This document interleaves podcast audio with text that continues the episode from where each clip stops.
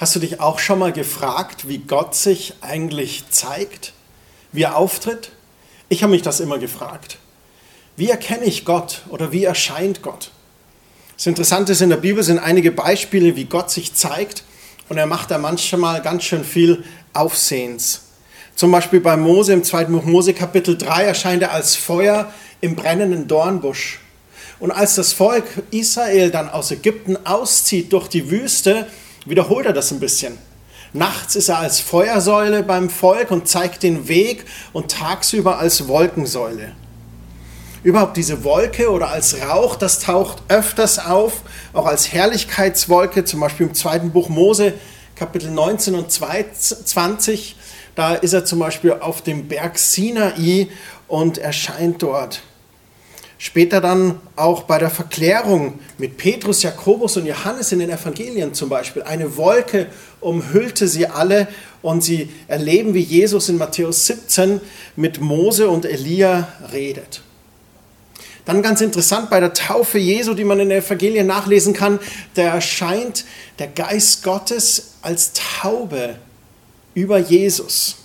Jesus ist dann auch im Gespräch mit Nikodemus zum Beispiel in Johannes Kapitel 3 und er sagt, dass es wie der Wind ist, der weht, wo er will. Und so ist es mit Gott und dem Geist Gottes. Und schlussendlich in Apostelgeschichte 2 gibt es auch wieder ein Beispiel, wo diese Feuerzungen beim Pfingstfest auf den Jüngern erscheinen als Symbol des Heiligen Geistes. Und das führt mich jetzt zu meiner nächsten Frage, wie zeigt sich Gottes Geist? Wie können wir Gott erleben in unserem Leben. Und ich glaube, das hat ganz viel mit dem Geist Gottes zu tun. Das wollen wir die kommenden Wochen entdecken und fangen heute an. Dazu ist es wichtig, erstmal eine Basis in diesem ersten Teil von heute zu setzen. Und da geht es mir um die Dreieinigkeit. Um den Vater, den Sohn und den Heiligen Geist. Lasst uns mal gemeinsam lesen, ganz am Anfang der Bibel, 1. Mose 1, Kapitel 1. Am Anfang schuf Gott Himmel und Erde noch war die Erde leer und ohne Leben, von Wassermassen bedeckt. Finsternis herrschte, aber über dem Wasser schwebte der Geist Gottes. Und da sprach Gott, Licht soll entstehen, und es wurde hell. Dieses hebräische Wort für schweben ist hier Ruach. Ruach ist wie bewegte Luft. Im Griechischen sagt man auch Pneuma. Pneuma bedeutet Geist oder Hauch Luft oder Atem. So ganz am Anfang schuf Gott Himmel und Erde und der Geist Gottes war schon dort und schwebte über dem Wasser. Lasst uns springen zu Johannes Evangelium Kapitel 1 und dort auch Vers 1. Da heißt es, am Anfang war das Wort, das Wort war bei Gott und das Wort war Gott selbst. Von Anfang an war es bei Gott. Alles wurde durch das Wort geschaffen und nichts ist ohne das Wort geworden.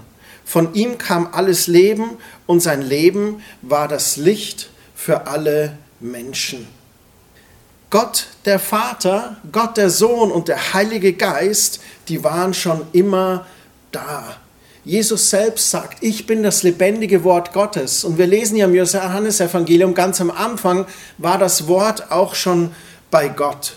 In Johannes 10.30 können wir lesen, wie Jesus sagt, ich und der Vater sind eins. Später in Johannes 14, Vers 11 sagt er nochmal, glaubt mir doch, dass der Vater und ich eins sind. Der Vater und der Sohn sind eins und er war auch ganz am Anfang mit dabei und ganz am Anfang schwebte auch der Geist Gottes über den Wassern. So, Gott ist eine Dreieinigkeit. Gott der Vater, Gott der Sohn und Gott der Heilige Geist. Ich möchte mit euch einen Abschnitt in Johannes 16, Vers 13 lesen. Da heißt es, wie Jesus spricht, wenn aber der Geist der Wahrheit kommt, hilft er euch dabei, die Wahrheit vollständig zu erfassen. Denn er redet nicht in seinem eigenen Auftrag, sondern wird nur das sagen, was er gehört hat. Auch was euch in Zukunft erwartet, wird er euch verkünden. So wird er meine Herrlichkeit sichtbar machen, denn alles, was er euch zeigt, kommt von mir. Was der Vater hat, gehört auch mir. Deshalb kann ich mit Recht sagen, alles, was er euch zeigt, kommt von mir. Jesus kündigt hier an, dass der Heilige Geist kommen wird.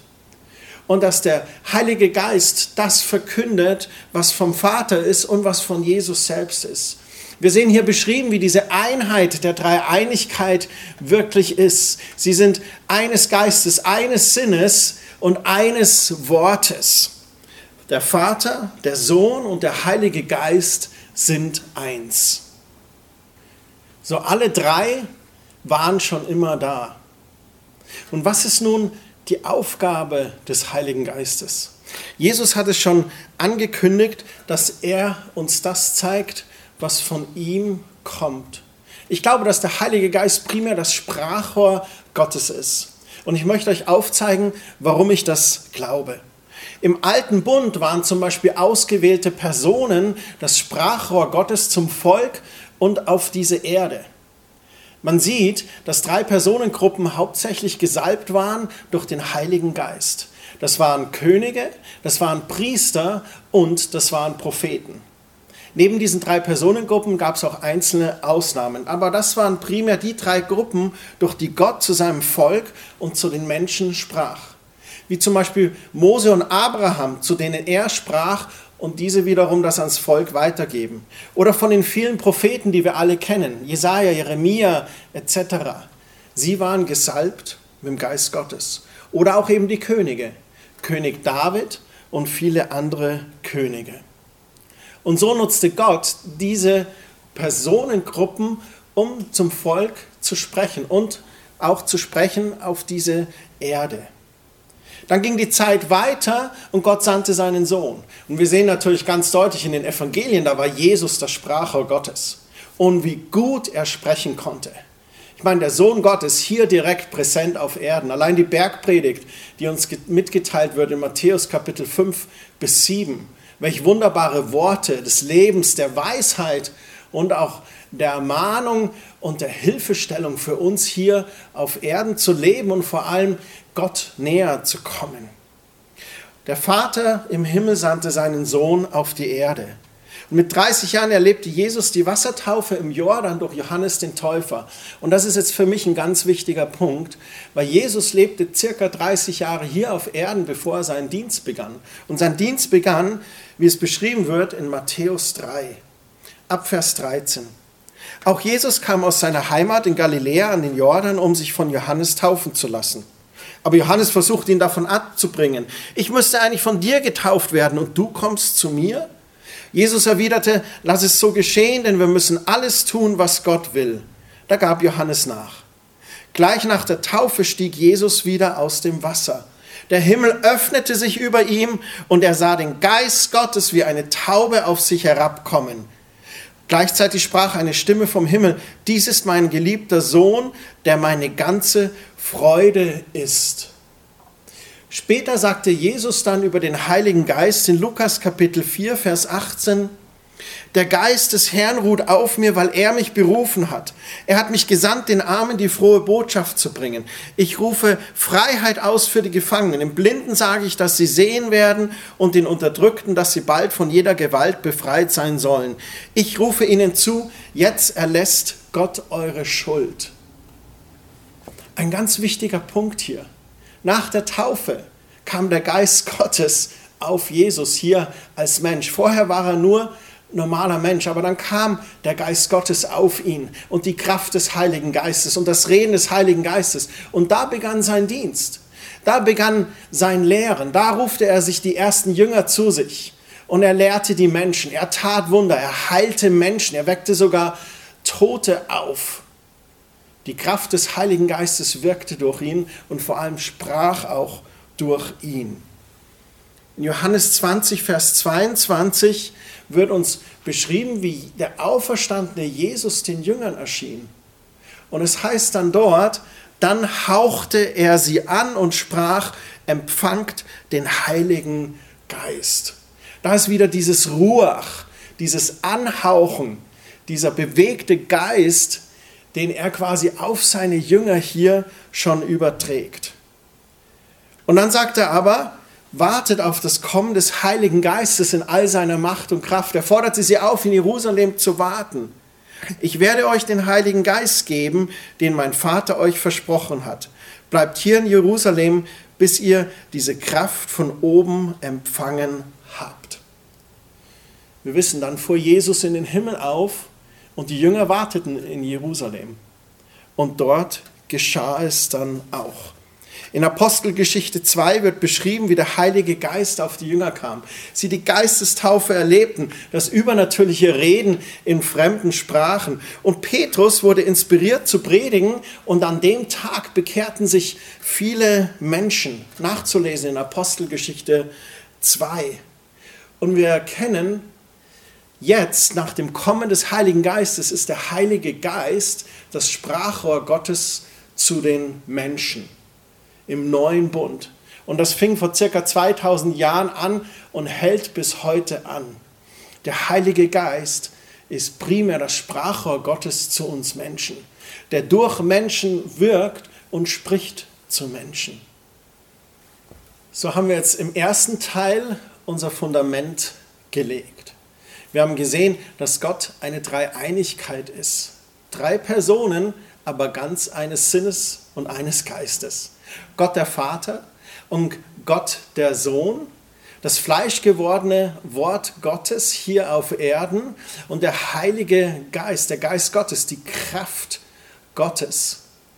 Und wir haben gesehen im alten Bund, wie Gott gesprochen hat durch den Geist auf den Menschen, auf die er ihn gelegt hatte. Und dann in den Evangelien natürlich, wie Jesus ganz deutlich gesprochen hat. Und seit dem Pfingstfest, wie der Heilige Geist in jedem Menschen leben möchte und zu den Menschen sprechen möchte. Zu uns selbst, aber auch zu den Menschen, die uns umgeben. Ich möchte jetzt im zweiten Teil dir eine Frage stellen. Die Frage ist, was treibt dich an? Was treibt dich wirklich an? Wie bin ich darauf gekommen? Nun durch eine Bibelstelle im Römerbrief Kapitel 8, Vers 14. In der Hoffnung für alle Übersetzung heißt es da, alle, die sich vom Geist Gottes regieren lassen, sind Kinder Gottes. Was ist damit gemeint? Nun, das sind diejenigen, die im Leben erkennen, ich brauche Gott. Ich brauche Gott in meinem Leben. Die erkennen, Jesus kam auf diese Erde, ging ans Kreuz, um stellvertretend für meine Sünde, für meine Schuld, für meine Scham zu sterben. Und so schlägt Jesus die Brücke zum Vater und das ist dieses Friedensangebot Gottes an uns und auch Erlösungsangebot Gottes an uns. Du musst dich nicht beweisen durch gute Werke, sondern du darfst annehmen, was Jesus für dich erwirkt hat. Das Blut des Sohnes hat all unsere Sünde, all unsere Schuld getragen. Und wenn wir sagen, Jesus, komm in mein Herz, ich bitte dich um Vergebung und möchte diese lebendige Beziehung zum Vater im Himmel führen, dann geschieht es, dass Jesus durch den Geist Gottes in unser Leben kommt. Und wir dürfen dann uns von Gottes Geist helfen lassen. Wir dürfen uns von Gottes Geist ja regieren lassen. Und dann heißt es, dann sind wir Kinder Gottes, da wo Gottes Geist in uns regiert aber zu der Frage kam ich, weil ich diesen Vers in der Luther-Übersetzung gelesen habe. Dort heißt es, welche der Geist Gottes treibt, die sind Gottes Kinder. Welche der Geist Gottes treibt. Wer oder was treibt uns an? Es stellt sich gar nicht die Frage, ob uns irgendjemand antreibt, denn jeder von uns wird von irgendetwas angetrieben. Und die Frage ist, wer uns antreibt. Paulus beschreibt hier, dass die sich vom Geist Gottes antreiben lassen, Kinder Gottes sind. Und ich glaube, wir sollten uns mal die Frage stellen, was sind diese inneren Antriebskräfte, die uns in unserem Leben bewegen? Irgendjemand ist das oder irgendetwas ist das. Wir werden bewegt, getrieben, motiviert, angeleitet von irgendetwas. Wenn ich nicht dafür sorge, dass mich der Richtige antreibt, dann wird es jemand sein, der das gern übernimmt. Was bedeutet das im Klartext? Nun, wenn nicht Gottes Geist in mir die Kraft ist, die mich treibt, bewegt und führt, dann wird sich jemand anders diese Position holen. Was können Dinge sein, die uns antreiben? Nun, Gier kann zum Beispiel eine starke Triebkraft sein. Egal, ob wir reich oder arm sind, ob es uns gut oder schlecht geht, jeder kann getrieben sein von Gier nach mehr und Gier nach Geld. Ein anderes Ding, das uns antreibt, ist leider der Versuch, jemand zu sein, der wir nicht sind, aber gerne wären. Jemand sagte mal, lebe lieber als Original, statt als Kopie zu sterben. Wir müssen keine Kopie von jemand anderem sein. Sei lieber ein Original. Und die Vergleichsfalle ist heutzutage so stark wie nie. Bilder und Videos, die bombardieren uns und zeigen uns, wer wir sein sollten. Und es gibt mittlerweile sogar auch schon Gegenbewegungen, die aufzeigen, hey, diese Bilder und Videos, das ist eigentlich fake, das ist nicht das wahre Ich. Schau mal, ich schaue auch so aus. Ich habe auch ein bisschen Bauch, ich habe auch Falten. Und wenn das Licht so fällt, schaue ich gar nicht so gut aus. Wer sich nicht gewiss ist, dass er bedingungslos anerkannt und geliebt ist, der wird immer versuchen, sich zu vergleichen und der tappt in diese Vergleichsfalle. Wir sind dann getrieben, etwas zu leisten, um besser zu werden. Ein anderes Ding, das uns antreibt, kann eine Schattenmission sein. Kennt ihr den Begriff Schattenmission? Das ist wie so eine getarnte Mission, die unter dem Deckmantel einer anderen Mission ihre Erfüllung findet.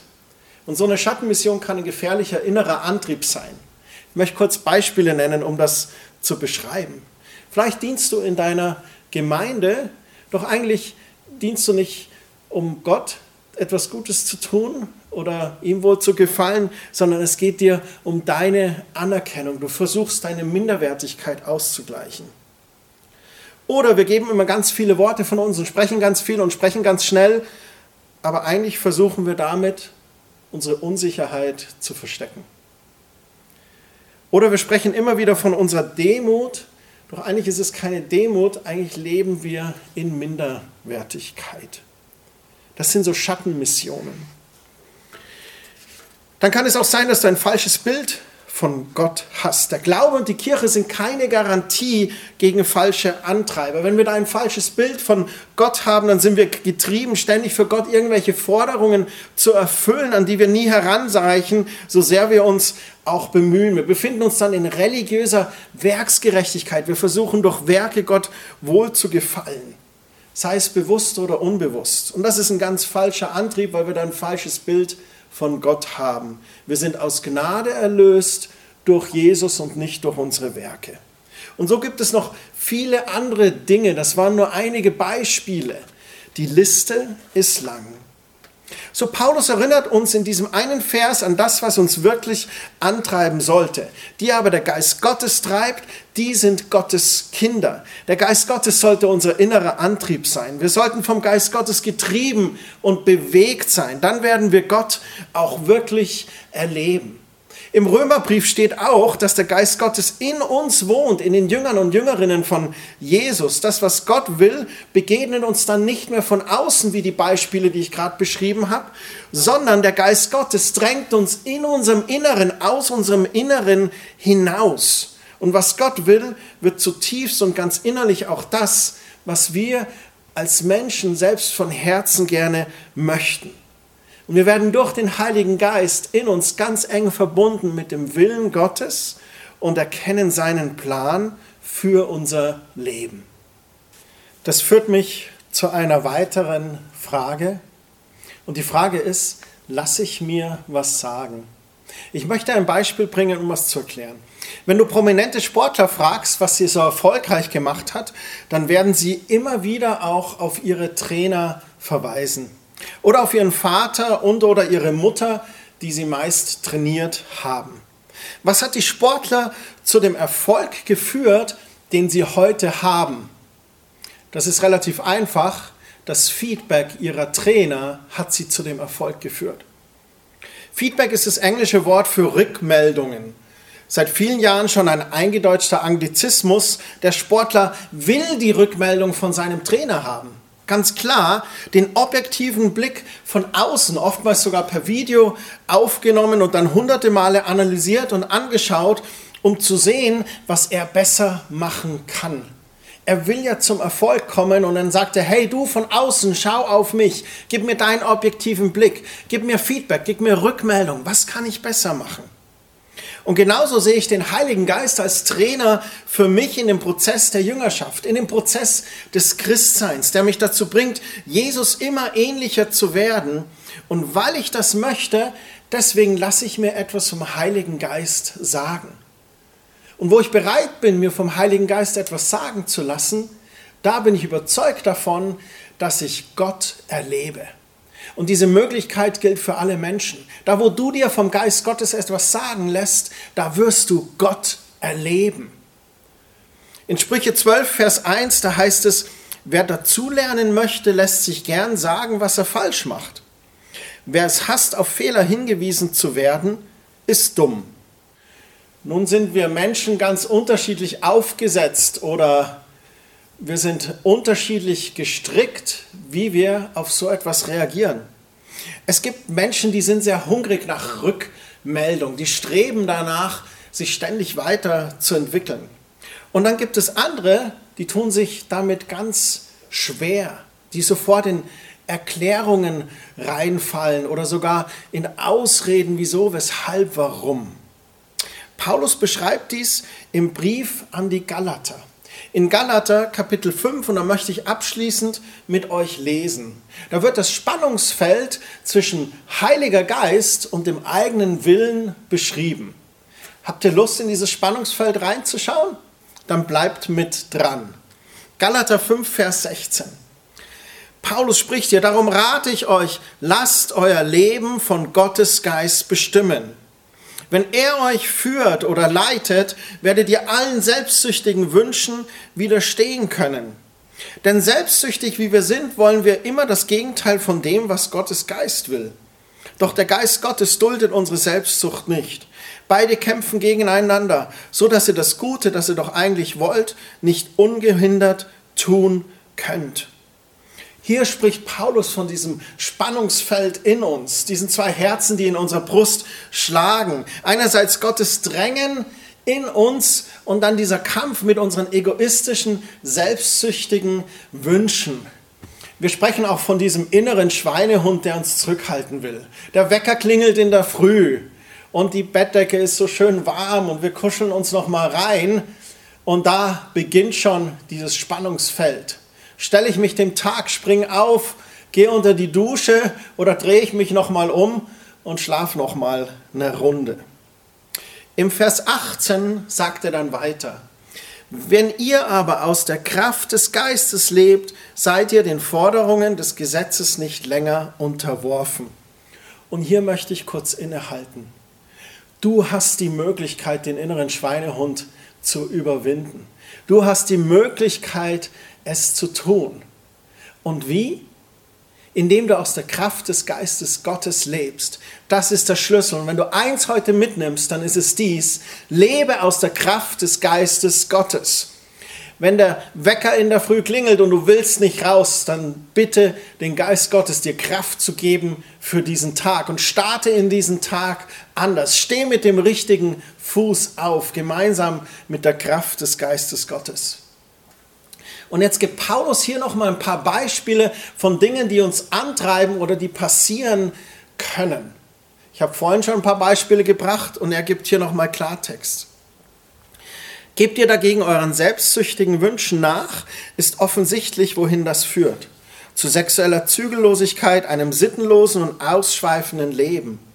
Zur Götzenanbetung und zu abergläubischem Vertrauen auf übersinnliche Kräfte Feindseligkeit, Streitsucht, Eifersucht, Wutausbrüche, Intrigen, Uneinigkeit und Spaltungen bestimmen dann das Leben ebenso wie Neid, Trunksucht, üppige Gelage und vieles andere. Ich habe es schon oft gesagt und warne euch hier noch einmal. Wer so lebt, wird niemals in Gottes neue Welt kommen. Hier sind nochmal so innere Dinge, die uns antreiben oder die Frucht, die entsteht, wenn wir den falschen Antreibern folgen. Und das Krasse ist, an wen ist diesen Brief adressiert? Paulus schreibt an die Gemeinde in Galatien, an Brüdern und Schwestern. Er beschreibt hier ganz genau, was in uns tobt. Dieser innere Kampf in uns, dieses Spannungsfeld zwischen einerseits Gottes Willen zu folgen, der Stimme des Heiligen Geistes zu folgen und andererseits unseren eigenen egoistischen wünschen. Und warum kann Paulus davon schreiben? Nun, weil er es selber erlebt. Weil er es selber erlebt hat. Er war Mensch wie du und ich, Aber er war getrieben davon, Gott wohl zu gefallen. Er war getrieben davon, sich vom Geist Gottes leiten zu lassen. Und weil er wusste, wie wichtig dies ist, deswegen hat er uns diese Zeilen hinterlassen. Ich bin so dankbar dafür, für dieses Feedback und für diesen Rat von Paulus. Und obwohl Paulus in diesem Brief an die Galater grundsätzlich über dieses Gnadengeschenk der, der Freiheit und der Erlösung durch Jesus spricht, warnt Paulus hier davor, sich auf dieser Gnade auszuruhen und seinen egoistischen Wünschen sich hinzugeben. Und dann stellt er aber noch mal ganz klar dar, wenn ihr aber im Geist Gottes seid, dann hat das Auswirkungen auf euren Lebensstil. Im Vers 22 heißt es weiter, dagegen bringt der Geist Gottes in unserem Leben nur Gutes hervor. Liebe und Freude, Frieden und Geduld, Freundlichkeit, Güte und Treue, Besonnenheit und Selbstbeherrschung. Ist das bei euch so, dann kann kein Gesetz mehr von euch etwas fordern. Es ist wahr, wer zu Christus gehört, der hat sein selbstsüchtiges Wesen mit allen Leidenschaften und Begierden ans Kreuz geschlagen. Durch Gottes Geist haben wir neues Leben, darum lasst uns jetzt auch unser Leben in der Kraft des Geistes führen. Und nochmal betont er hier, was er eingangs gesagt hat. Er wünscht sich so sehr, dass wir diese Frucht des Geistes in unserem Leben erleben. Und er sagt eingangs, lebt aus der Kraft des Geistes. Und jetzt hier nochmal im Vers 25, lasst uns unser Leben in der Kraft des Geistes führen. Wie gelingt uns das? Wie lassen wir unser Leben von Gottes Geist und seiner Kraft bestimmen, wie Paulus das beschreibt? Nun, das Erste ist, Bitte Gott darum, die Kraft des Heiligen Geistes mehr zu erleben. Das klingt oft immer so banal, aber manchmal vergessen wir das, glaube ich. Alles beginnt mit der einfachen Bitte. Heiliger Geist, ich möchte in deiner Kraft leben, hilf mir dabei. Bitte den Heiligen Geist darum, dein Leben zu bestimmen. Bitte den Heiligen Geist darum, in dein Leben zu sprechen, in dein Herz und in deine Gedanken. Sei wissbegierig für die Rückmeldung des Heiligen Geistes, für sein Feedback, sodass du in deiner Jüngerschaft, in deinem Christsein mit Jesus einfach positive Schritte nach vorne gehen kannst. Das Zweite, tue Buße. Ein Wandeln im Geist ist immer ein Lebensstil der Buße. Es geht ja darum, dass Jesus, der Sohn Gottes, immer mehr in uns Gestalt gewinnt. Und wie gesagt, nicht aus Leistungsdruck oder Werksgerechtigkeit, sondern einfach aus dem Wunsch, mehr von Jesus in dir zu haben, ihm ähnlicher zu werden. Bitte den Heiligen Geist dir zu zeigen, was deine inneren Antreiber sind und tu Buße von falschen Antreibern. Bitte den Heiligen Geist dir auch zu zeigen, wo ist eine Schattenmission, die ich verfolge. Oder wo ich eine Maske trage, wo ich jemand anderes bin wo ich versuche, als Kopie zu leben statt als Original. Bitte den Heiligen Geist, dir das zu zeigen.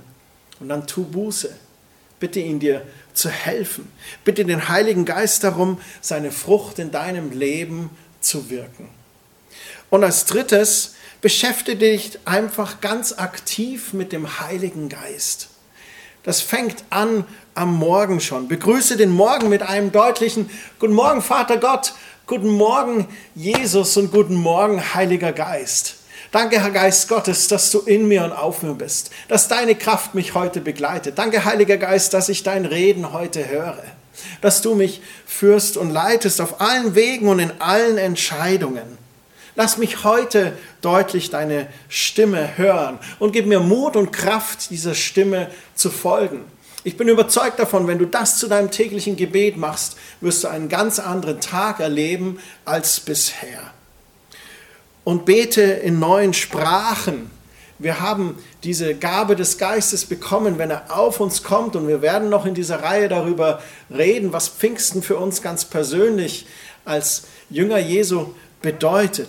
Bete in neuen Sprachen zur Auferbauung und zur Aktivierung von Gottes Geist in dir. Ich wünsche euch mit diesen drei Tipps Gottes reichen Segen. Und ich bete, dass die Kraft des Heiligen Geistes in euch wirksam ist, sodass ihr aus seiner Kraft leben könnt, wie es Paulus uns sagt. Und so möchte ich euch segnen noch. Himmlischer Vater, ich danke dir, dass als du Jesus in den Himmel hast auffahren lassen, er gesagt hat, da kommt der Heilige Geist und wartet auf ihn. Und ich danke dir, dass du uns den Heiligen Geist geschenkt hast. Und ich bete, dass du, Heiliger Geist, bei jedem, der zuhört oder zusieht, dass du mächtig wirkst, dass du, Heiliger Geist, in dieses Leben hineinkommst mit einem frischen Wind wie nie zuvor, dass du neues Leben einhaust und dass dein Feuer brennt in dem Leben jedes Einzelnen. Ich bitte dich, dass du entlarvst die falschen Antreiber in unserem Leben, dass du uns hilfst, Buße zu tun und zu lernen, was es bedeutet, von dir uns regieren zu lassen, von dir angetrieben zu sein. Und Heiliger Geist, begleite du uns täglich. Lass uns deine Stimme vernehmen und gib uns Mut und Kraft, deiner Stimme zu folgen. In Jesu Namen. Amen. Habt noch eine sehr gesegnete Woche.